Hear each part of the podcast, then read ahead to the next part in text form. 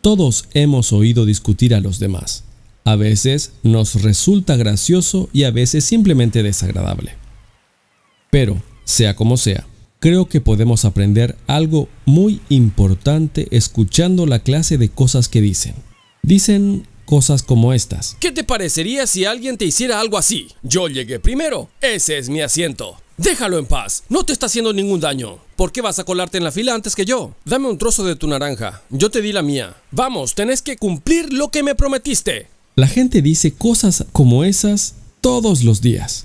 La gente educada y la que no lo es. Y los niños igual que los adultos. Lo que me interesa acerca de estas manifestaciones es que el hombre que las hace no está diciendo simplemente que el comportamiento del otro no le agrada. Está apelando a un cierto modelo de comportamiento que espera que el otro hombre conozca. Y el otro hombre rara vez contesta. al diablo con tu modelo. Casi siempre intenta demostrar que lo que ha estado haciendo no va realmente en contra de ese modelo, o que si lo hace hay una excusa especial para ello. Pretende que hay una razón especial en este caso en particular, por lo cual la persona que agarró el asiento debe quedarse con él, o que las cosas eran muy diferentes cuando se le dio el trozo de naranja, o que ha ocurrido algo que lo exime de cumplir su promesa. Parece de hecho como si ambas partes tuvieran presente una especie de ley o regla de juego limpio, o comportamiento decente, o moralidad, o como quiera llamársele, acerca de la cual sí están de acuerdo y la tienen. Si no la tuvieran, podrían, por supuesto, luchar como animales, pero no podrían discutir en el sentido humano de la palabra. Discutir significa intentar demostrar que el otro hombre está equivocado.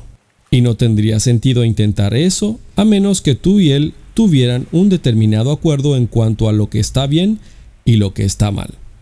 Del mismo modo que no tendría sentido decir que un jugador de fútbol ha cometido una falta a menos que hubiera un determinado acuerdo sobre las reglas del fútbol.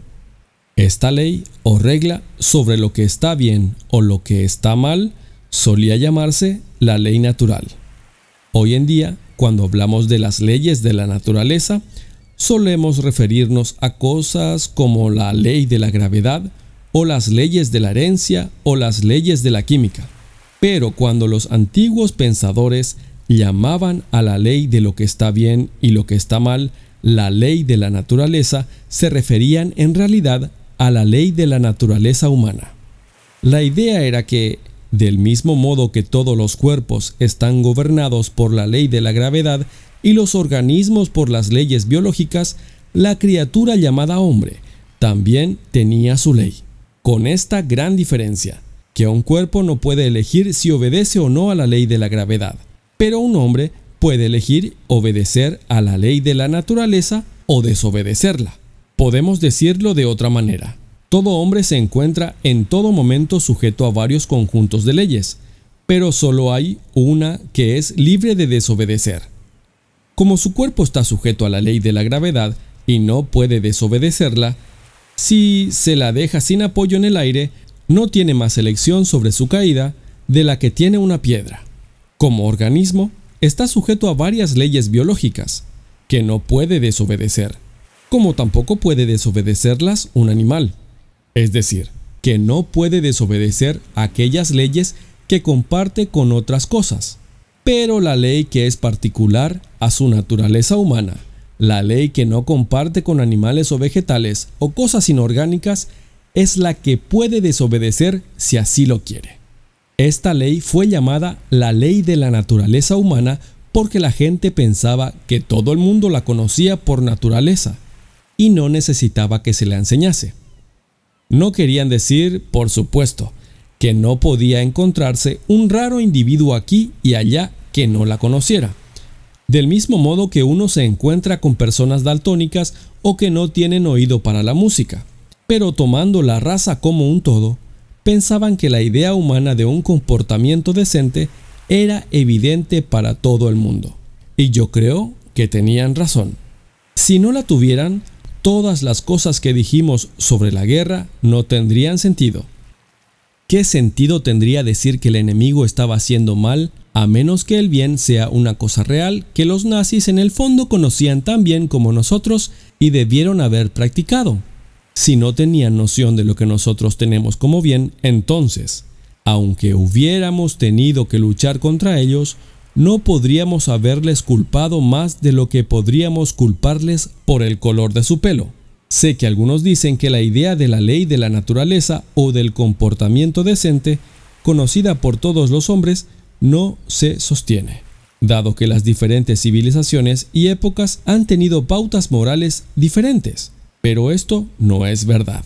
Ha habido diferencias entre sus pautas morales, pero estas no han llegado a ser tantas que constituían una diferencia total. Si alguien se toma el trabajo de comparar las enseñanzas morales de, digamos, los antiguos egipcios, babilonios, hindúes, chinos, griegos o romanos, lo que realmente le llamará la atención es lo parecida que son entre sí y a las nuestras. He recopilado algunas pruebas de esto en el apéndice de otro libro llamado La abolición del hombre. Pero para nuestro presente propósito, solo necesito preguntar al oyente qué significaría una moralidad totalmente diferente. Piénsese en un país en el que la gente fuese admirada por huir en la batalla o en el que un hombre se sintiera orgulloso de traicionar a toda la gente que ha sido más bondadosa con él. Lo mismo daría imaginar un país en el que dos y dos sumaran cinco. Los países han disentido en cuanto a sobre quiénes ha de recaer nuestra generosidad, la propia familia, o los compatriotas, o todo el mundo. Pero siempre han estado de acuerdo en que no debería ser uno el primero. El egoísmo nunca ha sido admirado. Los hombres han disentido sobre si se deberían tener una o varias esposas, pero siempre han estado de acuerdo en que no se debe tomar a cualquier mujer que se desee.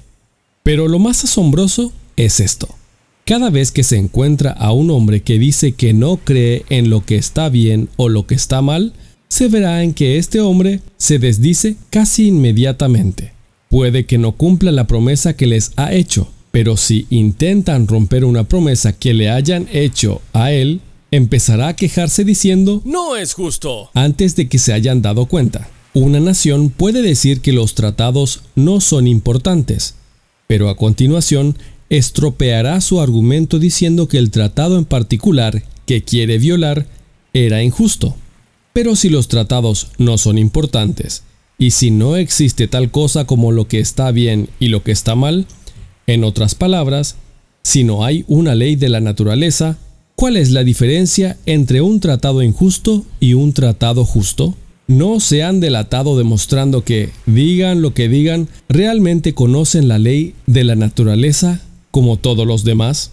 Parece entonces que nos vemos forzados a creer en un auténtico bien y mal.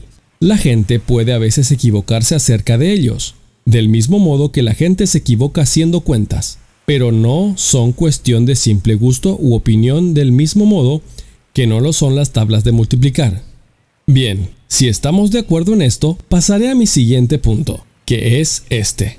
Ninguno de nosotros guarda realmente la ley de la naturaleza. Si hay alguna excepción entre ustedes, me disculpo. Será mucho mejor que escuchen otro programa ya que nada de lo que voy a decir les concierne. Bueno, y ahora me dirigiré a los demás radioescuchas que quedan. Espero que no interpreten mal lo que voy a decir. No estoy predicando y Dios sabe que no pretendo ser mejor que los demás. Solo intento llamar la atención respecto a un hecho. El hecho de que este año, o este mes, o más probablemente este mismo día, hemos dejado de practicar la clase de comportamiento que esperábamos de los demás. Puede que tengamos toda clase de excusas. Aquella vez que fuiste tan injusto con los niños era porque estabas muy cansado. Aquel asunto de dinero ligeramente turbio, el que casi habías olvidado, ocurrió cuando estabas en apuros económicos. Y lo que prometiste hacer por el viejo fulano de tal y nunca hiciste. Bueno, no lo habrías prometido si hubieras sabido lo terriblemente ocupado que ibas a estar. Y en cuanto a tu comportamiento con tu mujer, o tu marido, o tu hermano, o tu hermana, si yo supiera lo irritantes que pueden llegar a ser, no me extrañaría. ¿Y quién diablo soy yo después de todo? Yo soy igual. Es decir, yo no consigo cumplir muy bien con la ley de la naturaleza, y en el momento en que alguien me dice que no lo estoy cumpliendo, empieza a fraguarse en mi mente una lista de excusas tan larga como mi brazo. La cuestión ahora no es si las excusas son buenas. El hecho es que son una prueba más de cuán profundamente, nos guste o no, creemos en la ley de la naturaleza. Si no creemos en un comportamiento decente, ¿por qué íbamos a estar tan ansiosos de excusarnos por no habernos comportado decentemente? La verdad es que creemos tanto en la decencia, tanto sentimos la ley de la naturaleza presionando sobre nosotros, que no podemos soportar enfrentarnos con el hecho de transgredirla, y en consecuencia intentamos evadir la responsabilidad, porque se darán cuenta de que es solo para nuestro mal comportamiento, para lo que intentamos buscar tantas explicaciones. Es solo nuestro mal carácter, lo que atribuimos al hecho de sentirnos cansados o preocupados o hambrientos. Nuestro buen carácter lo atribuimos a nosotros mismos. Estos pues son los dos puntos que quería tratar. Primero, que los seres humanos del mundo entero tienen esta curiosa idea de que deberían comportarse de una cierta manera y no pueden librarse de ella. Segundo, que de hecho no se comportarán de esa manera. Conocen la ley de la naturaleza y la infringen. Estos dos hechos son el fundamento de todas las ideas claras acerca de nosotros mismos y del universo en que vivimos.